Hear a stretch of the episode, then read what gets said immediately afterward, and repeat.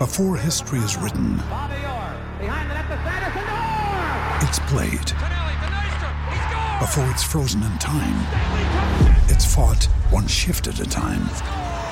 Before it's etched in silver, it's carved in ice. What happens next will last forever. The Stanley Cup Final on ABC and ESPN Plus begins Saturday. We took it all. We brought them to our land. An endless night, ember hot and icy cold. The rage of the earth. We made this curse. Carved it in the blood on our backs. We did not see. We could not, but she did. And in the end, What will I become? Senua Saga. Hellblade 2. Play it now with Game Pass.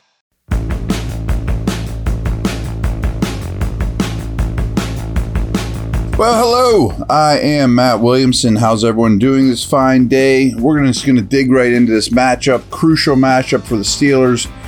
Going to lay it out as I always do when the Steelers have the ball. The Pittsburgh averages 4.9 yards per play this season, and they're also at 4.9 over the past three games. However, Seattle's defense gives up 5.3 and 6.1 over their past three. But at home for the season, they're all the way down to 5 1. So think about how bad they've been on the road, but they've also been really bad over the last three. Steelers offense throws the ball just 55.1% of the time, which is only higher than six offenses. And over their past three games, they're only throwing at 53.9. For the season, only two offenses have fewer passing yards and completions than the Steelers. Think about that for a minute there. For the whole season, only two offenses have fewer passing yards and completions. Only four offenses use a specific personnel group a higher percentage of their snaps than Pittsburgh employs 11 personnel, one back, one tight end. However, with Eddie Faulkner as offensive coordinator, they've been in 11 personnel just 66% of the time over their most five recent games, as opposed to 75% for the whole season. Meanwhile, only two defenses have faced 11 personnel a higher percentage of their snaps in Seattle. In turn, the Seahawks defense has faced the lowest percentage of snaps versus 12. Only six defenses are in their nickel package with five defensive backs a higher percentage than Seattle. They basically live in nickel except for extreme situations. So I wonder if you come out in 12, which a lot of teams don't do against them, is come out in 12, will they give nickel against your two tight end looks out of 12 and maybe you can run the ball pretty well against them? I think that's something you have to test right away. Seattle's defense is better than only seven defenses in success rate this season, and four are worse, only four are worse in EPA per play. Pretty bad group. For yards from route run standpoint, George Pickens is now at 2.18, which is really, really good. Diontae Johnson's at 177, which is fine. As you know, Pickens caught just four passes last li- last week, but he really made it count, racking up 195 yards and two touchdowns.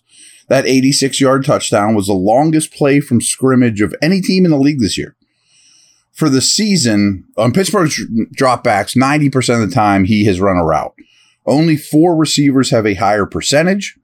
Of all receivers with at least 50 targets, only Brandon Aiyuk has a higher yards per reception average than Pickens.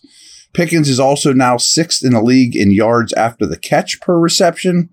Last week was Pickens' fifth career 100 yard game. This just in, he's really, really good.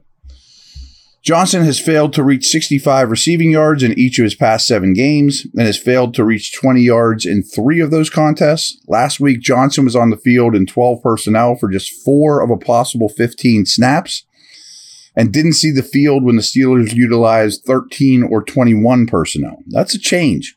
I mean, when they're out there in 12, Johnson was on the bench a lot. His 69% route participation was Johnson's lowest of the season. Johnson has scored three touchdowns over his past four games after scoring just one over his past 27 games. And over his past nine games, he's averaging 7.3 targets per game. But over his last seven games, he's averaging just 35.7 receiving yards per game. Bit of an enigma.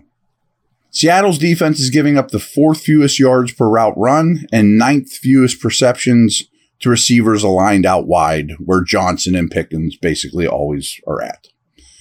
Allen Robinson has received three or more targets in each of his past four games. Pat Freiermuth, he's been in 10 games this year. His average stat line is 4.1 targets, 2.7 receptions, and just 24.3 receiving yards per game. Wasn't targeted last week. In week nine, as you remember, he caught nine of 11 targets for 120 yards. In every other game this season, he has eight. He's caught 18 out of 30 targets for 123 yards. Basically, he had three less yards in one game than all those other games combined. The Seahawks defense is seeing an average depth of target of 7.5 yards downfield. That's the eighth lowest in the NFL. A lot of that's because they're such a heavy zone team. Seattle sacked Ryan Tannehill six times last week, two by Boye Mafe. Mafe leads the Seahawks with nine sacks. Jarran Reed is behind him with seven. Reed has a sack in three of his last four games. No other Seahawks player has more than 4.5 sacks this season. Only four defenses blitz at a lower rate than Seattle. The Steelers quarterbacks have been sacked 32 times this season, ninth best in the league. But Seattle's defense has more sacks than all but five teams.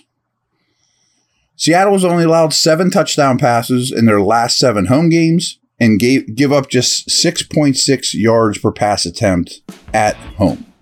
The only offense, this makes me crazy still, there's only one offense using play action less than the Steelers, which makes me bonkers, but that doesn't seem to be changing this year.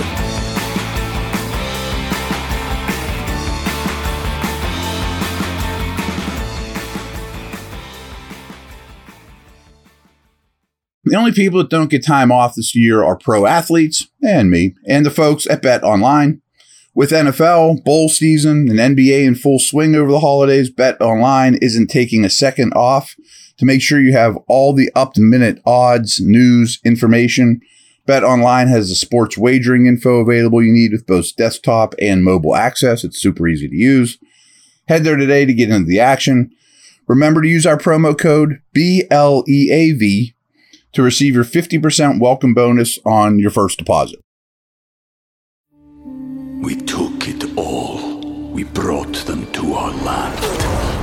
An endless night, ember hot and icy cold. The rage of the earth. We made this curse. Carved it in the blood on our backs. We did not see. We could not, but she did. And in the end, What will I become? Senua Saga. Hellblade 2. Play it now with Game Pass.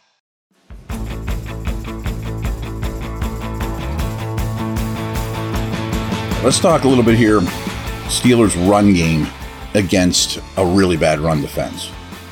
Jaylen Warren has now joined Willie Parker as the only undrafted free agents in Steelers history with to eclipse a thousand yards of total yards in a season.